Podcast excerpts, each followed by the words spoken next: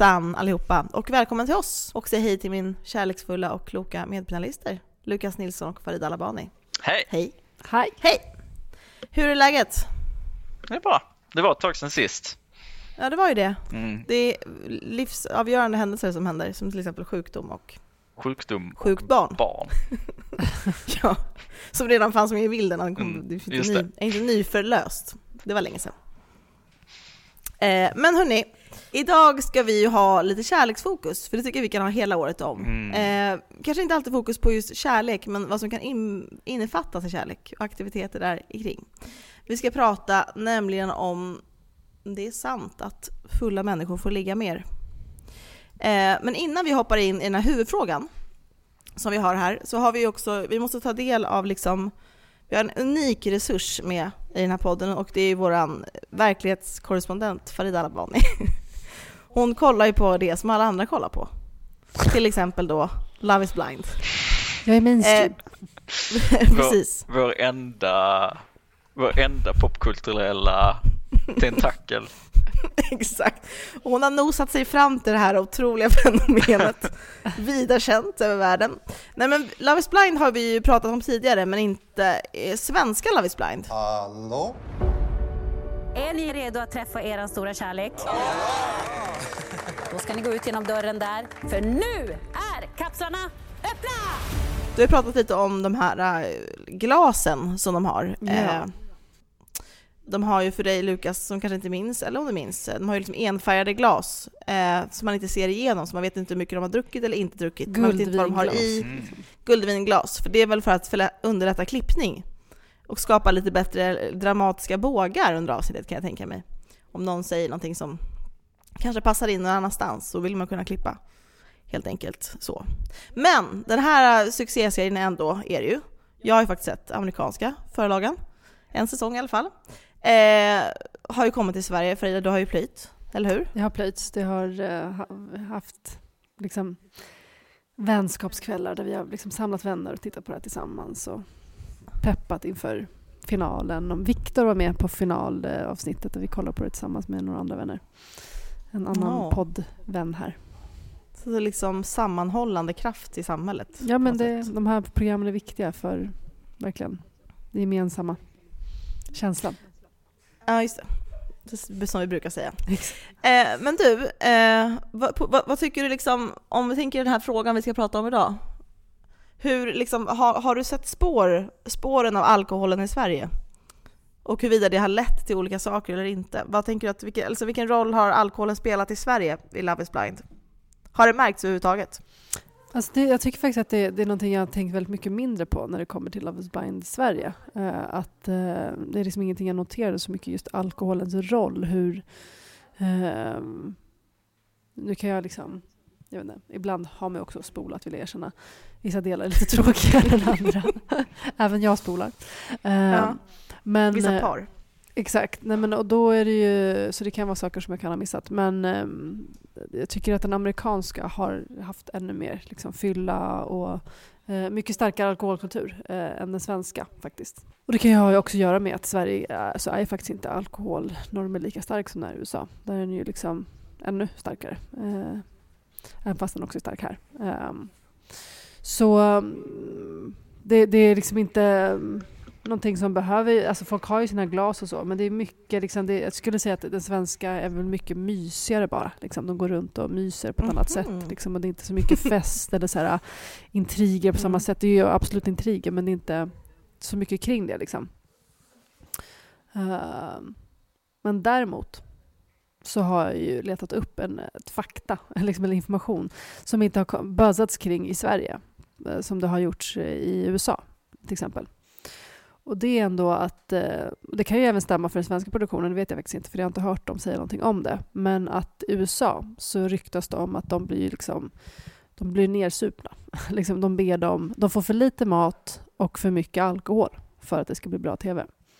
Så det är en del deltagare då som har liksom kritiserat och liksom försökt lyfta upp det här och bara hallå vad är det som händer? Liksom, varför, vad gör ni med oss? liksom. eh, och folk som Mhm, liksom deltar i efterhand då liksom? Ja, precis. Som har klagat på det och lyft upp så här, men så här ser det faktiskt ut bakom kulisserna så att ni vet.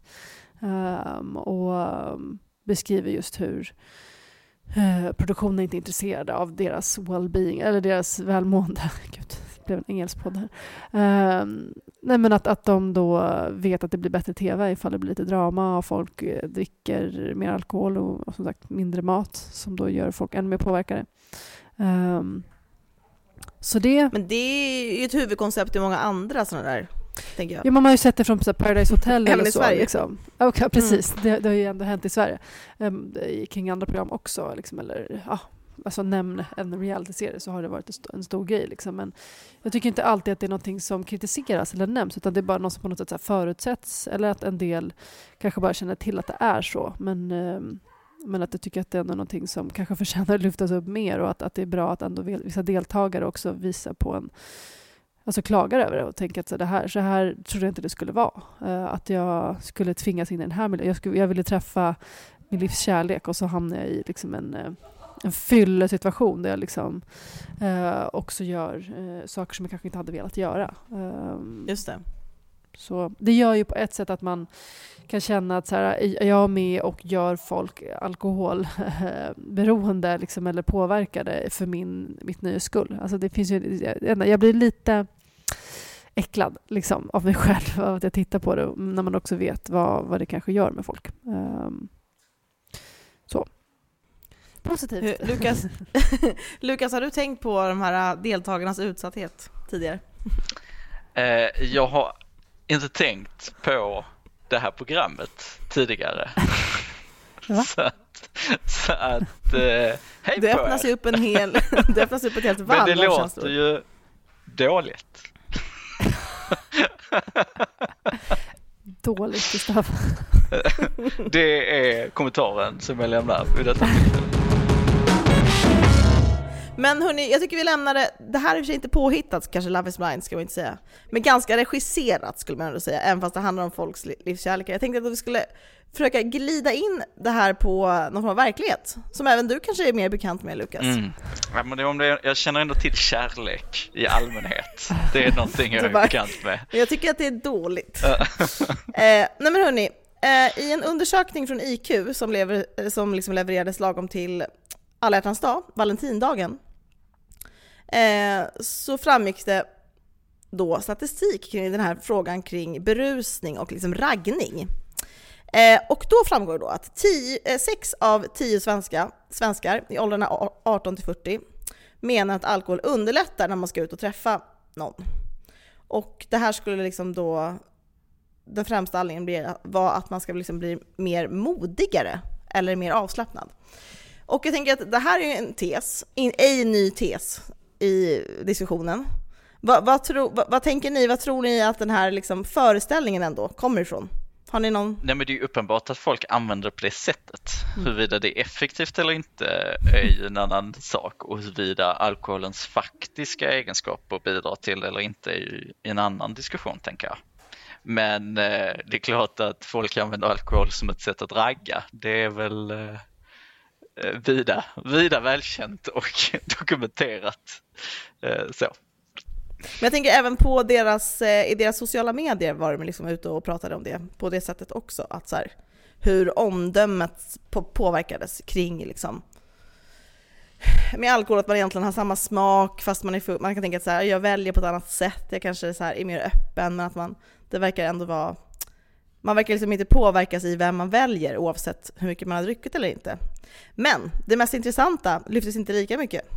Och det var att var fjärde person också misslyckas med att träffa någon för att de har varit för berusade. Mm. Alltså hela, hela gamet går alltså förlorat. Eh, och sen är det också en jättestor del, alltså 76% av alla de här tillfrågade då, har liksom eh, blivit raggade på av någon som har varit för berusad. Alltså mm. det behöver inte vara samma gäng, de mm. som har misslyckats och de som har varit för berusade. Det kan, kan vara det. Det kan vara, det kan vara det.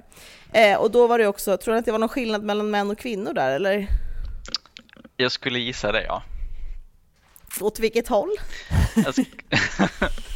en, en visst ledande fråga, må hända. Ändå sorgligt Nej, att vi men... typ så här fattar alla, men man bara... Nej men eh, 86 procent av kvinnorna då har varit med om det här. Mm. Och eh, 66 procent av männen, så det är ändå en stor majoritet. Ja, det var ändå, det var ändå mindre skillnad än jag trodde det skulle vara. Ja, men ändå 20 procent skulle vi säga. Stort i vissa sammanhang.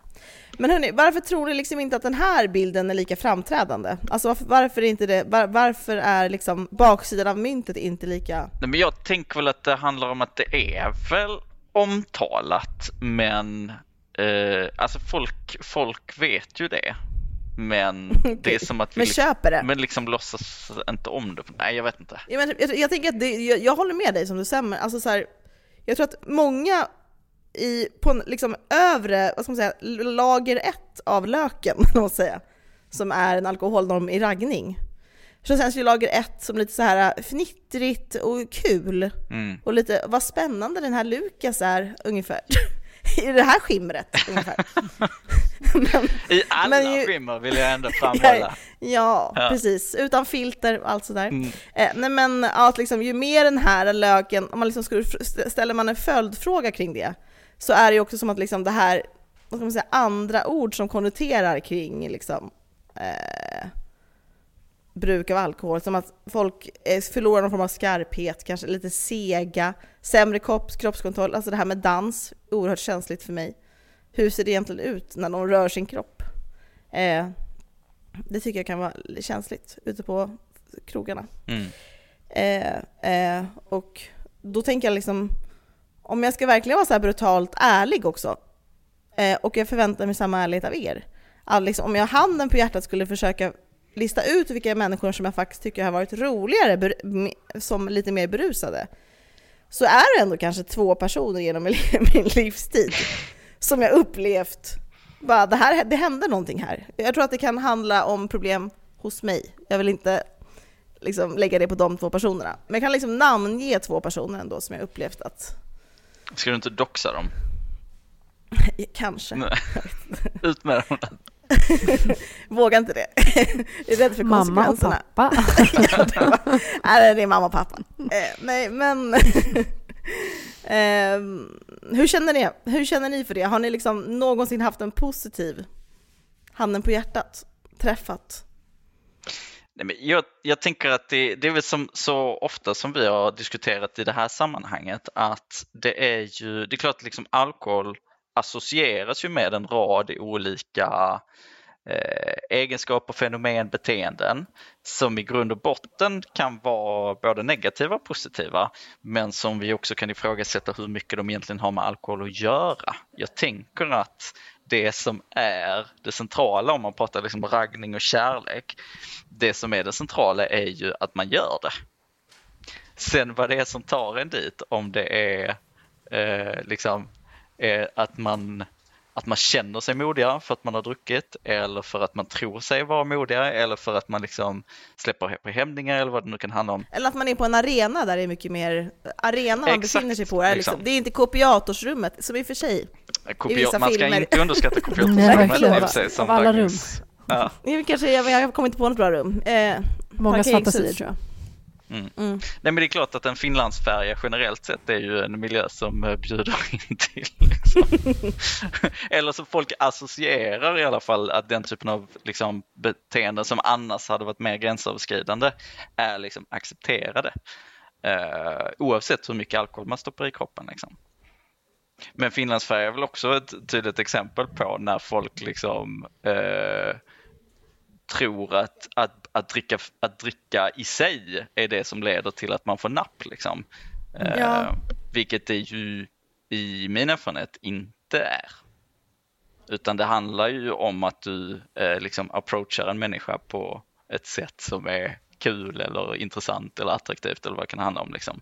Eh, och då är ju sällan att kunna stå rakt upp eller liksom hålla ögonen fokuserade på en och samma sak är ju sällan någonting som liksom Dra till- bidrar, en magnet. bidrar till det. Men Nej. jag vet inte, jag bara känner att jag kanske inte... Jag kan inte komma på faktiskt en enda person som jag känner att... Och det är liksom, jag försöker inte framhäva mig själv, liksom, eller vad man ska säga, att, men som jag känner har varit roligare. Eh, eller att det, att det har varit bättre. Liksom. Eh, men så kanske jag inte... Jag, alltså det, det handlar väl också om vilken... Jag har också ibland lite dålig koll på hur folks dryckesmönster liksom, på en fest. Eller så att man, ja, hur mycket, man, hur mycket har folk egentligen druckit eller inte och, och så. Och sen också helt ärlighetens namn vet jag inte när jag var på fest där folk drack så mycket senast. Så jag kan komma på, ihåg det, förutom typ en fest som jag och Kerstin var på nyligen. Men där vet inte jag hur mycket, om det ens drack så mycket eller ens drack så mycket där. Nej, kanske inte. Nej, precis. Nej, jag vet inte. Nej, jag vet inte. Nej, jag vet inte heller. Alltså det är svår, svårt att veta liksom. Ibland kanske folk också jag vet inte om, det, har också kommit till en viss ålder, att folk vill få det att se ut som att de dricker mycket, fast de inte gör det. Och att så här, för de kanske själva pallar inte, för de vet att det inte kommer bli nice imorgon, så att de dricker på ett sätt så att det ser ut som att de kanske har druckit mycket. Eh, för att de vill visa för andra att de är i ett visst mode. Eh, och att göra det mer tillåtande. Och sen finns det en annan grupp dock som verkligen på riktigt säger sig behöva det. Och då komma in i det här modet och eh, bli mer ja, raggiga eller vad man ska säga.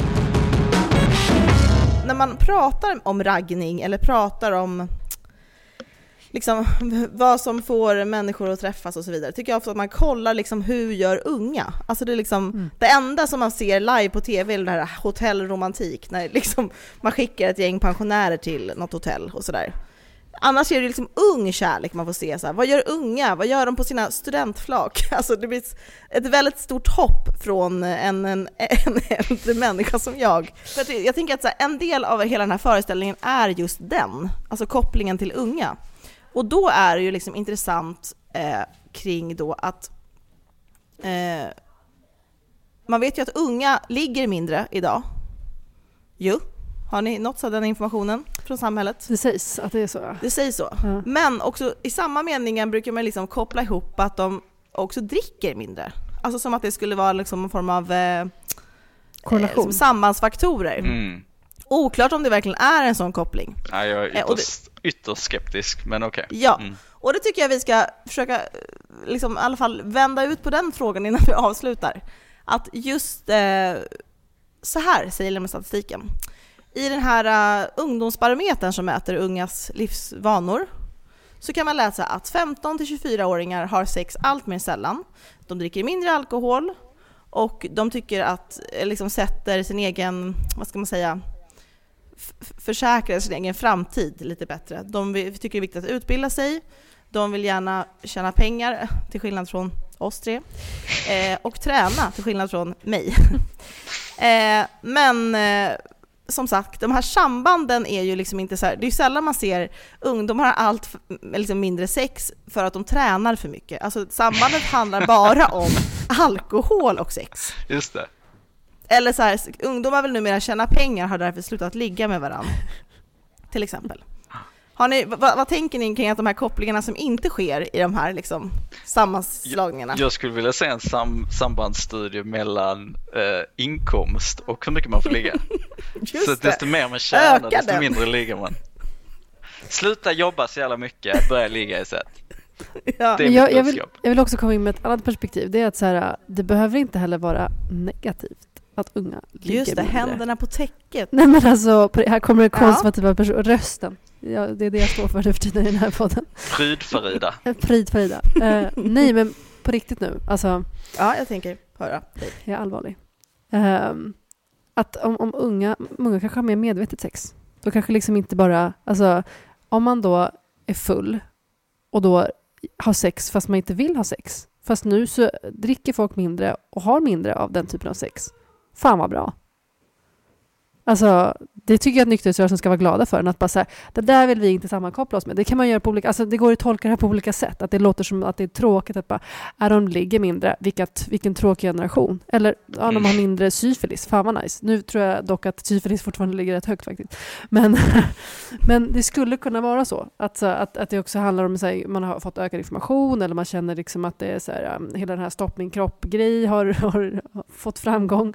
Och liksom metoo-rörelse och annat, att folk känner att, att det har kommit liksom till ah, positiva eh, resultat helt enkelt. Så att jag tycker också att vi inte behöver bara se det som någonting eh, negativt, att, eh, att det är så. Liksom. Om det inte är så att det, om det handlar om att, den, den att många är ofrivilligt eh, sex... Eh, har liksom, vad ska man säga? Sexlösa. Sexlösa, precis. De lever i celibat fast alla egentligen vill det. Liksom. Um. Men, och det är ju också Jag tänker för att knyta an till det, handlar det så mycket om faktiskt sex eller handlar det mer om sexets funktion Mm. i vad det säger om människor? Mm. Alltså jag tänker så här, jag, nu är inte jag sexolog, jag har egentligen ingen koll på den här statistiken, men nu skjuter jag hej vilt här så får Kerstin gå in och säga nu har du fel eller nu har du rätt. Men jag tänker att vi, vi, vilka, vilken grupp är det som eh, har sex mest? Då skulle jag ju tro att det är människor i fasta relationer innan de får barn. Det är liksom den gruppen som har sex mest och eh, liksom jag tänker att man får, om man ska ha lika mycket sex som någon som är i ett aktivt liksom, samboskap, eh, Mm. då, då får du vara ute på krogen ganska mycket. i? Liksom. Då får man verkligen ligga i om man ska ligga så Mm. att säga. Utan då tänker jag att då får man ju liksom ragga både fredag, lördag, och onsdag och tisdag. Liksom. Ehm, och då handlar det ju inte egentligen så mycket om hur mycket sex vi har. Alltså liksom kvalitativt, eller kvantitativt. Ja, precis. Utan då kanske det snarare handlar om det här, alltså krogragget. Och att krogragget i sig signalerar någon form av eh, sexuell framgång, eh, liksom Men status, viralitet, liksom. status. Eh, alltså det är ju liksom sexet som ett sätt att bekräfta sin status på någon form av liksom sexuell hierarki eller marknad. Liksom. Eh, och att egentligen det vi pratar om när vi pratar om liksom, alkohol kopplat till sex. Eh, nu tror ju jag att eh, om människor är liksom trygga i sig själva och vill ligga så kommer de kunna ligga ändå utan att ta till alkohol. Men jag tänker att det är Mm. liksom den den här nidbilden av att liksom så här, unga har sex mindre för att de dricker mindre, då är det för att det är det man tänker att det handlar om. Att så här, unga går ut på krogen eller på eh, klubb och sen så drar de hem något ragg klockan tre på natten. Medan typ Just det. 95% av allt sex som människor har är ju, är ju liksom i monogama parrelationer och att om unga har sex mindre så kanske det snarare handlar om att de har färre monogama parrelationer. Jag vet inte. Eh, Men det är Den väl en- kurvan en, skulle man ju liten, vilja se. en liten liksom- hypotes. Hur många 15-åriga par finns det? Men jag tycker det ligger också mycket i det, men också li- ligger det mycket i det här, typ så här, vad har hänt under tiden som inte är att alkoholen minskar i sin liksom, styrka eller kraft? Är just hela den typ så här, informationsdelen. Mm. Om man liksom informerar unga kvinnor om att de inte behöver ligga med sina killar när de är 14, Mm. eller 15, eller Mm. 16, eller 17. Mm. Mm. Alltså jag menar så här, någonstans får man ju ändå tro på att liksom Får får man utbildning om patriarkala strukturer då kanske man inte behöver ställa upp på saker heller. Nej. Nu menar jag liksom inte att kvinnors sexualitet, jag har också blivit lärd nämligen. Jag menar liksom inte att kvinnors sexualitet definieras av män och hur mycket de vill ligga. Men jag tänker så här, genom ens uppväxt har ju liksom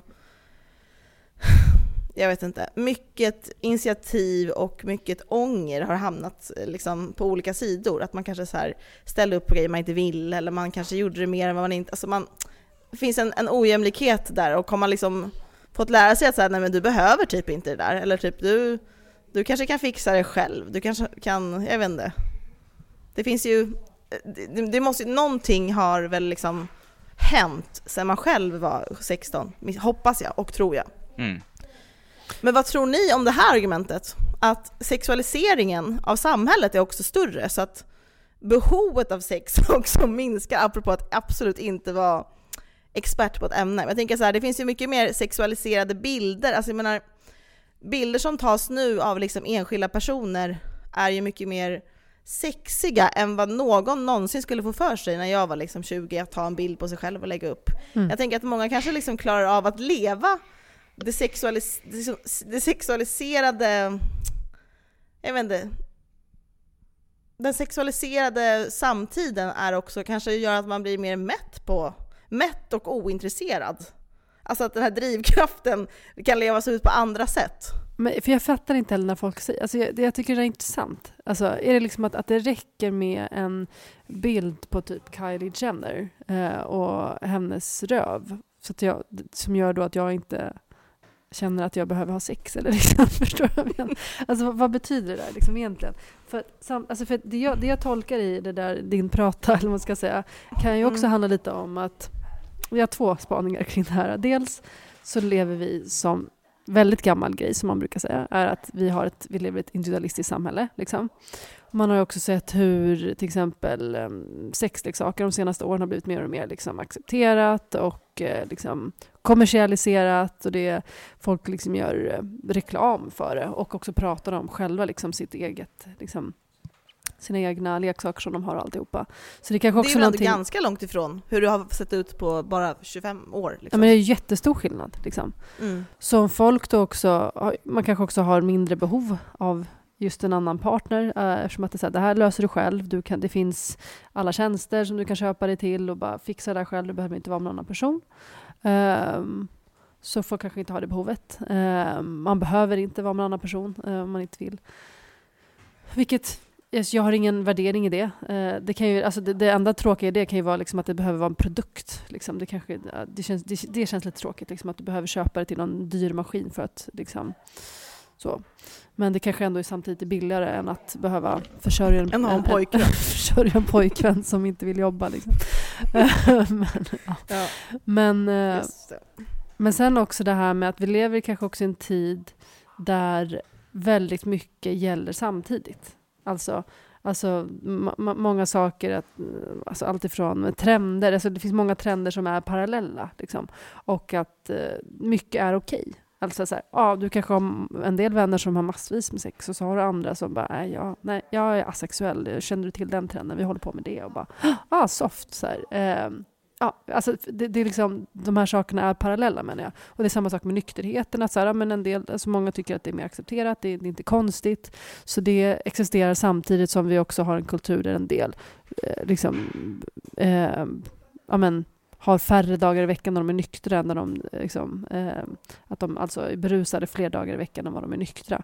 Det lever också samtidigt som det andra. Så det kan ju också vara sådana saker också, så att, att, att eh, man inte, men jag kommer ihåg när man var yngre, liksom, att, när jag var ung i alla fall, att det var ju en sån press bara, liksom, att så här, du måste väl ha haft det, har du inte haft det? Det var ju någonting så pinsamt om man inte hade liksom, haft sex än eller inte. Så det, jag vet inte om det också har förändrats. Eller så... Ah, ja. Jag, jag, vet inte, jag är skeptisk. Jag tror att de allra flesta människor det är klart att det alltid finns undantag, liksom, men de allra flesta människor tycker om att ligga och vill ligga.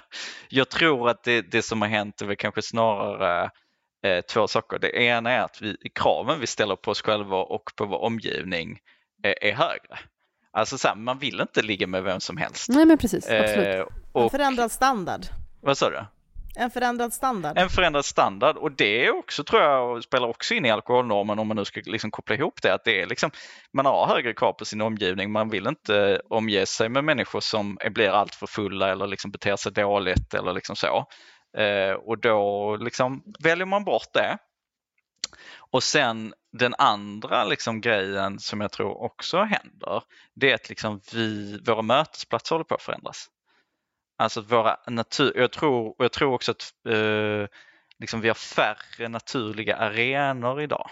Och att det är en viss typ av människa som fungerar väldigt bra på krogragningen och på Tinderdejterna. Och för dem så är det liksom inga problem, de får ligga hur mycket de vill eller inte vill och så vidare eh, i den där arenan. Men för de som inte fungerar så bra i, i liksom den typen av sammanhang så finns det kanske idag färre naturliga arenor för, för dem. Liksom arbetslivet blir mer och mer professionaliserat och det är viktigt att man liksom ska hålla en professionell distans och relation till sina kollegor. Så. Annars var det ju många som förr i tiden hittade sina, sin kärlek liksom på, på jobbet. Tittar man på föreningslivet som ju alltid varit en arena för människor att hitta likasinnade, framförallt om man inte är liksom superextrovert för att i föreningslivet så, så hamnar man oftast i miljöer och sammanhang, läger och liksom grejer där man liksom kan lära känna varandra på ett annat sätt. Och liksom, alltså där det blir liksom lättare att närma sig människor än i, liksom, i en krogmiljö klockan två på natten. Liksom. Man får ett sammanhang. Man får ett sammanhang och man liksom mm. så och, och, och, så. Eh, och liksom färre människor är aktiva i föreningslivet nu än, än för, eller ja, det där är också diskuterat, men, men jag tycker det i alla fall. Eh, och det gör ju Alltså jag tror snarare det är liksom de två trenderna som liksom trycker på, på det där. Jag tror i grund och botten att folk, folk vill ligga och att de vill, de allra flesta människor vill antingen ligga, liksom är nöjda med att ligga en del, Med sin liggning. eller så vill Mm. de ligga mer. Det är nog ganska få människor, även om de finns såklart, men det är ganska få människor på det stora hela som vill liksom ligga mindre, skulle jag tro. Ja, men det, jag, men, ja, det, det alltså, kan jag väl hålla med om, men det behöver ju inte betyda... Alltså, också, jag vet inte hur den här... Vad, vad har de för ålder på det här, Kerstin? Har du koll på? Eh, vad blir det? 18 till 15 till 24? 15 till 24 liksom.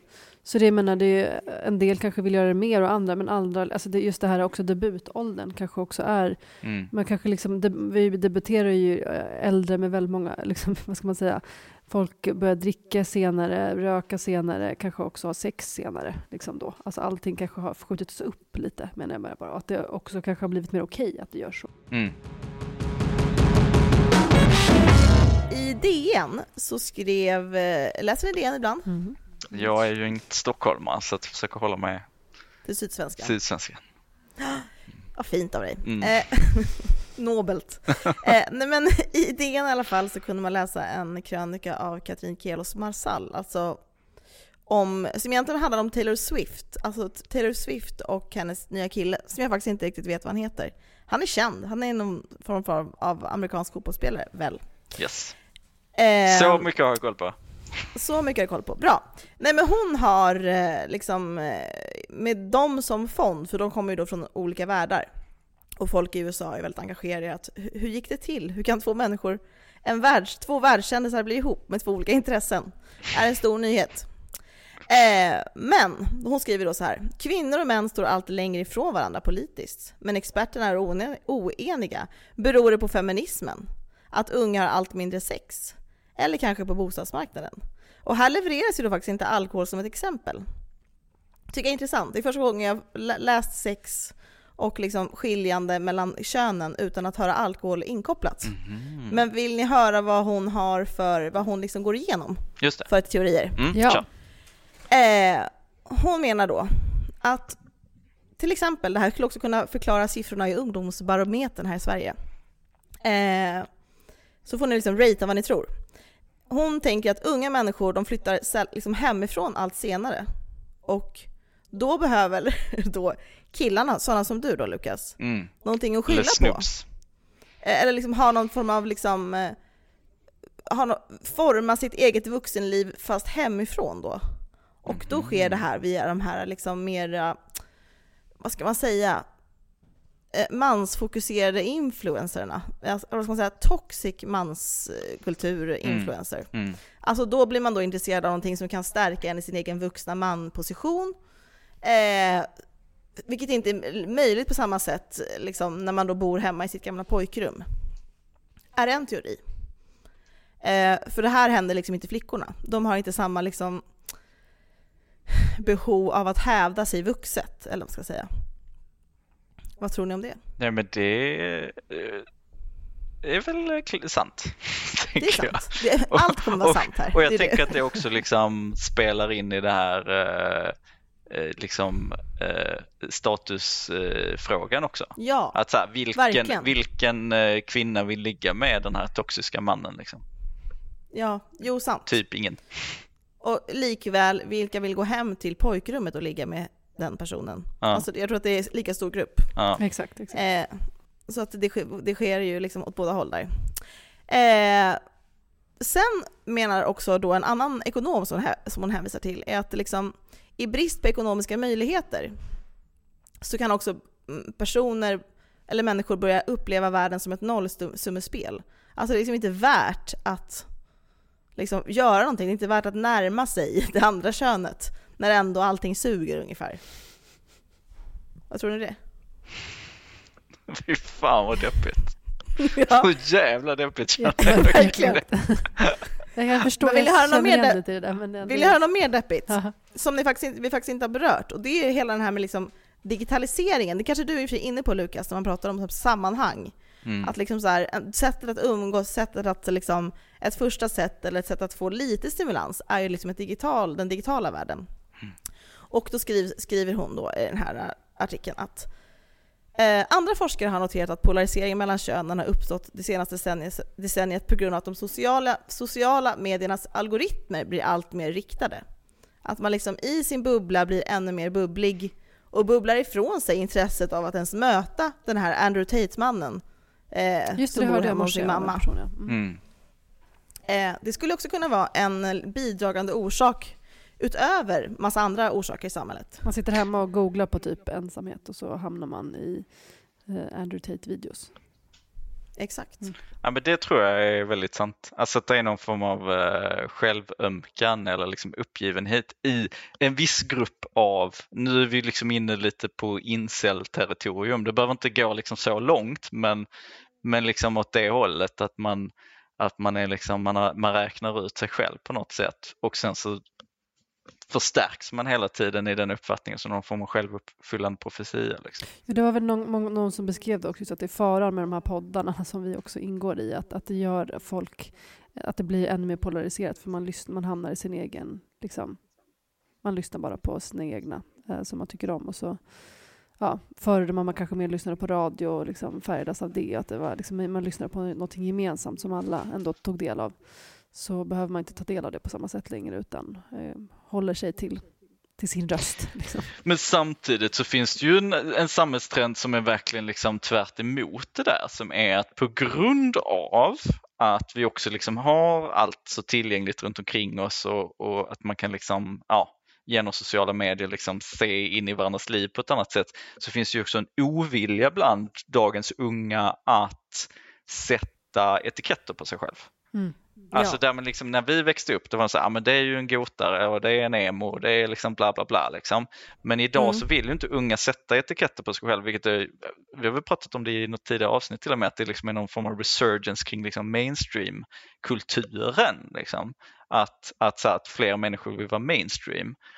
Och det i sin tur eh, talar ju faktiskt mot den här trenden Mm. att man liksom att man bygger ihop sig. Så det kanske är att man liksom om man inte känner att man vill vara del av den här mainstreamkulturen med allt vad det innebär så, så kanske man liksom vänder sig ännu hårdare ifrån den på något sätt. Jag vet Men inte. jag läste också en, en intressant grej som trender, alltså det finns ett eh, dokument där på Ungdomsbarometern som pratar om så här, trender bland unga. Om man vill förkovra sig i så här begrepp som man trodde att man visste fanns, eller man säger. Alltså det finns eh, väldigt mycket saker där som jag inte har aning om vad det betyder. Som du brukar prata om Farida när du åker tunnelbana utan hörlurar. Att du lyssnar på vad folk pratar om. Nej men det tyckte jag var kul apropå den här liksom positioneringen, alltså hur man vill bli lablad och de kopplade ihop det till typ minskning av liksom festande. Mm. För att man liksom som ung kvinna idag, alltså som kan vara en förutsättning då till att eh, unga heteromän får ligga, att de inte ens är ute. För att det liksom hela, att man då istället skulle vilja, liksom, de här powerkvinnorna eller de här girlbossarna som förut var ute och liksom härjade i samhället, är nu utbytta mot liksom clean girls eller soft girls. Som liksom är någon form av antitrend liksom mot allt det här andra. Man ska vara presterande och framgångsrik och man ska vara typ en partypingla och sådär. Utan snarare typ, då stannar man hemma, man kanske liksom går hem i tid, man tar det lite ett enklare, det här är så kul att läsa om ungdomar, att de vill ha ett enklare och långsammare liv. Eh, det är också en reaktion kanske mot en samtid. Men mer om det kan man läsa om i de här trendspaningarna som unga har gjort. Det är väl liksom tusentals intervjuer som har lett fram till det. Sen vet jag inte hur många tusen. Det får man ta reda på själv. Dagens sponsor, Ungdomsbarometern. Verkligen. Bli ungdom redan ikväll. Ska vi köra en vaskning du och jag då? När en person redan har vaskat sig själv så kan vi... Vi vaskar Lukas, som behövde gå lite tidigare. Exakt. Annars tänkte jag Farida att ordet skulle gå till dig. Du ska få vaska. Ja. Veckans vaskning. It, throw it up, watch it fall off from the sky. Jag vill ju vaska någonting som jag själv är väldigt stor konsument till. Okej. Eh, Så jag vaskar mig själv lite på ett sätt i det liksom också, eller mina egna preferenser. Eh, Som ni vet så är jag en stor konsument av eh, Youtubes. Mm. Youtubes ja. Youtubes, exakt. Nej, men jag kollar mycket på Youtube och en, en typ av koncept som har blivit väldigt mycket större de senaste, senaste året. Och det finns faktiskt två typer, eller egentligen är det inte helt nytt så, men ja, Vogue hade det för några år sedan. Det finns ju så här, Vogue har en egen kanal, eh, eller om det är L. Jag tror att det är Vogue, Vogue amerikanska Vogue. Och så typ Mm. så eh, träffar de olika... Hemma hos. Ja men de är faktiskt inte hemma hos. De har liksom som såna, ja de har ju också här hemma hos-program att man får typ så här 73 frågor Mm. och man kommer hem till någon, någon person och kollar och bara så ställer de Just någon det. snubbe massa frågor till dem. Liksom. Också kollat mycket på det. Det är ganska lame men man, man är nyfiken på hur folk har det hemma. Eh, jag är nyfiken på hur folk har det hemma.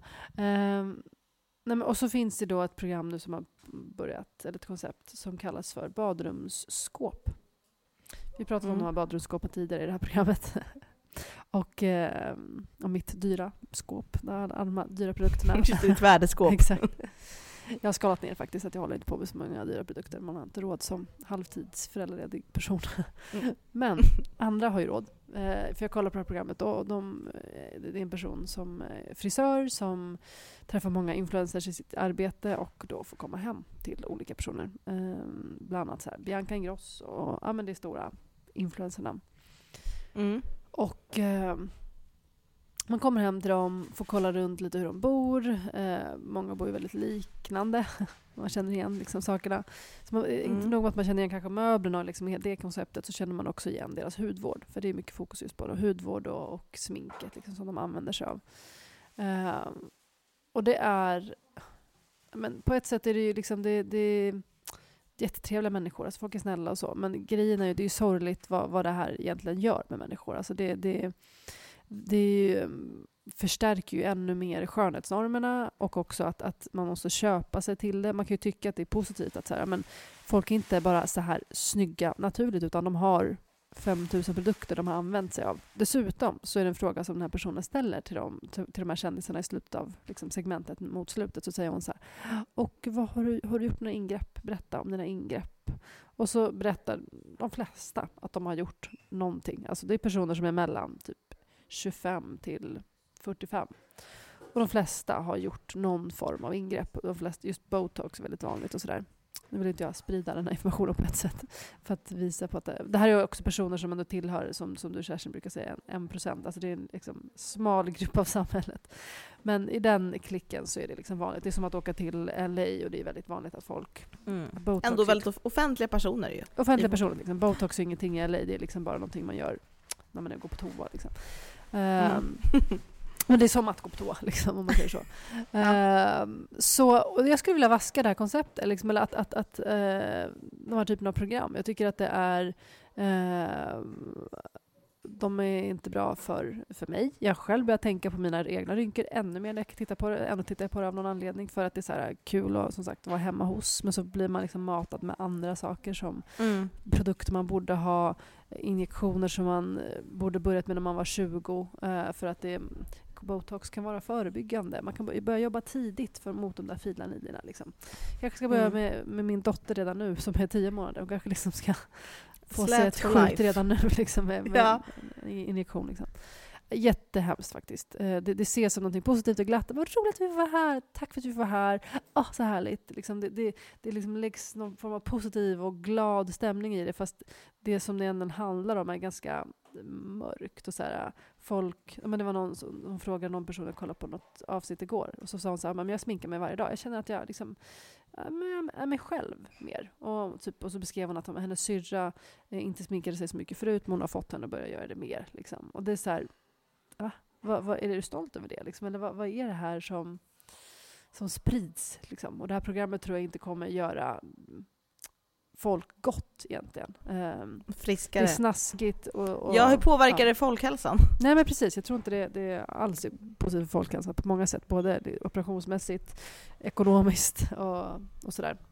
Vi fick reda på idag att inflationen ändå fortsätter stiga ännu mer. Så ja, på många sätt kan det här inte vara Good bra. luck out there. Jag vill också vaska inflationen. ja. Det var din det, vaskning. Det var, det var mitt, min vaskning. Vad har du för vaskning Kerstin? Eh, nej men jag tänker, har tänkt lite på det här med eh, ifall det blir en vaskning eller inte. Mm.